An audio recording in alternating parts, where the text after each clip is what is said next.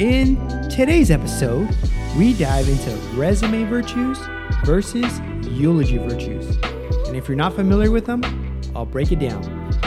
What can we learn from them? And do we need both? How can they make us rethink our own views of our accomplishments, our wealth, and life? Welcome to the Investor Fellow Podcast, the podcast where we discuss money and life.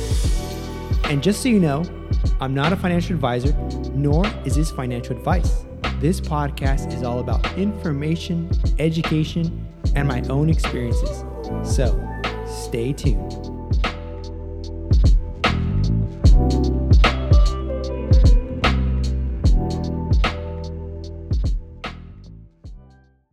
Over time, the money I make and the assets I invest in leave a track record, and hopefully a good one.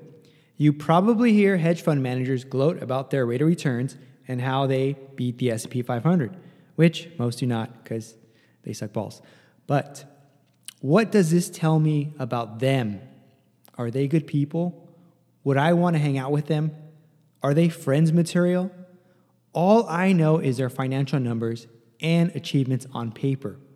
One or two pages of nicely organized words with nice font. And for many of us, this sums up our very own existence. We can be summed up in the real world by our wealth, our status, and career achievements, and a few pages of fluffed up resumes. But what about our virtues? How do we find this out? This is true in dating. On the first date, besides the obvious physical attraction, right? That's the first thing that catches our eye. We typically jump into our achievements. Kind of like rattling off a resume from memory for a prospective lover, boasting our career status, material possessions, wealth, goals, etc. It's a list of checkboxes that you either pass or fail. But does this resume and checkboxes we've worked so hard for really say who we are? Am I all of those things? If your hot date checks all the boxes, can we conclude this person is virtuous and is right for you and that you will have a good time? When you do finally pass away, hopefully many, many years from now, will the people at your funeral speak of your status and wealth? Will your family speak about your resume and your check boxes that you achieved? Will they pass them out so people can read them? would, I hope not. That would be really stupid. But you get the point, right? Or will they speak about the virtues you demonstrated in the form of moral, social, and intellectual good? So for me, I'm hoping the second part of that. But first things first, what is a virtue? So I'll give you the definition. A virtue is a trait of excellence, including traits that may be moral, social, or intellectual. The cultivation and refinement of a virtue is held to be the good of humanity, and thus is valued as an end purpose of life or a foundational principle of being. In order to understand virtues more, let's talk about external and internal value. External success versus internal value. Let's first look at external success. So, social media and society tend to value external success above all else. Immediately, I think this is because it's more tangible, like we can actually see it. It's why families will take on massive debt to keep up with their neighbors and friend groups, even if it makes no sense financially. It's why society praises material goods. The newer stuff you have, the more successful you must be, right? So, since I can't walk down the street showcasing my net worth above my head, I'm picturing, you know, one of those little cartoon uh, bubbles. Um, would be cool, right, if we can actually do that. And it would actually surprise a lot of people. Instead, I'll showcase it with my $750 a month car payment and my $5,000 a month house, which I must work tirelessly for, eroding my best health quality of years. And I can't enjoy it because I actually can't afford it. I'm always working. So basically, for the next 30 years, I'm a corporate slave. Nobody sees that part, right?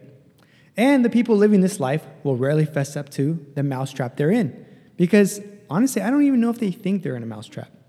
So, from an outside view to someone who does not have this level of external success, this looks like everything, especially to someone younger. Our friends, family, and social media measure us by this. But is it really everything? I guess that's up to you to decide. Now, let's look at internal value. I can't show off my character like I can in Instagram posts. It's not immediately flashy or sexy. Internal value builds one's character. The more you begin to know a person, the more you begin to see who they really are. Sometimes you can see character immediately through an act of kindness or a courageous act. Other times, you see it over longer periods when someone demonstrates consistent patience or hard work. Demonstrating integrity, kindness, weakness, yeah, believe it or not, courage, empathy, honesty are some of the key ingredients to developing a good character. These are the internal values that people will know and remember you by. I mean, I would, I would like to think they would, right? Although not as visually appealing or stimulating as external success or an Instagram post, internal value is something to aspire to above all else. To be a great leader, your internal values must be virtuous. Respect is gained when your character demonstrates these traits. Skills you bring to the marketplace. Show me what you got. So, your neatly worded, fluffed up resumes sum you up, right? even more so now with Chat GPT. I know, I've used it. Society judges you by your external achievements, right? Because that's all they have to go on. Quick story. In the past, upon meeting someone new, I was asked what college I graduated from, to which I replied, I didn't graduate college. Then this new person I've just met develops like a stunned, dumbfounded look almost like they can't compute that I was still able to manage to build wealth without getting that coveted college degree. Yeah, crazy, right? How did I do it? There have been a few times in life in this scenario that I just mentioned, people kind of write me off. Why? Because I don't fit their resume check boxes. This way of thinking only keeps one scorecard. It's the small minded mentality in action which I believe ultimately gets left behind. Let's talk resume virtues. In the fire department, there are an endless amounts of ways to build up your resume. For example, if you want to be a paramedic, there are a shit ton of medical certs you need.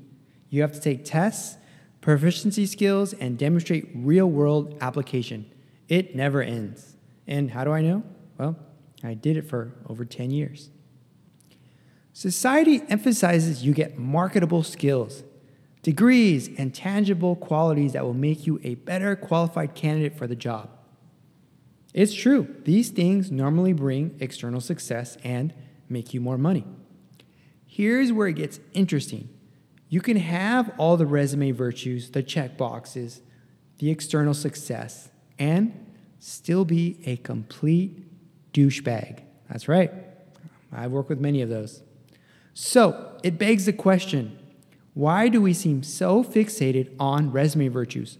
Why are we not looking at what's inside a person? My guess is if someone looks like they're doing well on the outside, then they must be doing well everywhere else, right? Hmm. Media has a big part in shaping what success is and the American dream. Surely we must pile more on that resume to achieve what everyone thinks is the American dream a white picket fence, house, dog, 2.5 kids, right? Now, I know I've been knocking resume virtues for a while now, but they really are important. In order to live a good life and build wealth, you need to have some desirable qualifications, experiences, and skills. So, you really do need them.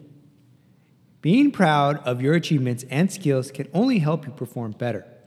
The trap you don't want to fall into, and I've been guilty of this, is living a life solely to add more lines to your resume, to say you have achieved more for the sake of achieving more. I think we can all agree that we've all been guilty of this at some point. I guess the beef is when people begin to worship resume virtues, when it's the end all be all of everything. Like that's what you're that's what you are. When everyone sums you up by your resume and not you. Let's talk eulogy virtues. What will people say about you when you die? For me, I want people to say the same thing whether I'm alive or dead. My achievements are not the first thing I want to be remembered for. Even now in the present day, I don't want to be known as the guy who was a firefighter or a paramedic or some guy who's building wealth or started a podcast. I want to be remembered and talked about regarding what kind of a person I am, how I've helped and contributed to society and others. Becoming more virtuous. Some things we can practice. Give people respect, right? That's a big one. Be kind, show empathy, help, be a leader. Imagine if we just chose to do 10% more of this. So it's not even a lot. You're not even having to change your whole entire life. The end result would be life changing. Build your own culture that thrives on these virtues. People will gravitate and adopt your culture because it puts good out in the world. We all want to be part of something great. Humanity does best when you help others. You don't need to own a business or have employees to build a culture. Every person has the ability to form their own culture. It's how you live your life. It's what you're made of deep down, the guts inside of you.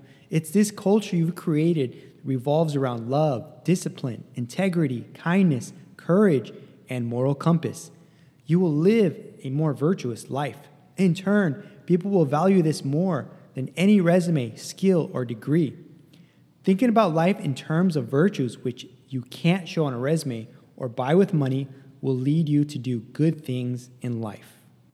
Why we praise resume virtues. Society rewards resume virtues over eulogy virtues because it's so much more tangible. I mean, we can literally see it on a piece of paper. Well, your skills, your degree, yada, yada. If you have a set of skills or a degree, it's understood that you can do something with it. People put value on this. Now, this does not always translate into actual value. There are many people who have fluffed up resumes who really can't do the job they're in. I'm sure we we all know many people in our jobs or have worked with people just like that. And what's worse is they suck as people. It takes time to sniff out someone's integrity, honesty, and leadership. Those virtues take time to unfold. Using resume and eulogy virtues for the win. If it sounds like I've been negative on resume virtues and just shitting on them, I'm not. I'm merely trying to bring awareness to what eulogy virtues are and how we see resume virtues and how we can get the best of both to become a better person. Your resume really does matter. It's important to constantly evolve, to try to learn new things. It's another few lines you can put on that resume. It may lead to more wealth, less hours worked, which could help you have more freedom, more time. You can focus on your health, so it's all connected, right? Being able to provide resume experience, achievements, and skills will get you through the door. Once you get through the door, being able to demonstrate eulogy virtues such as integrity, patience, discipline, respect, kindness, and leadership will get you the keys to the house. That's right.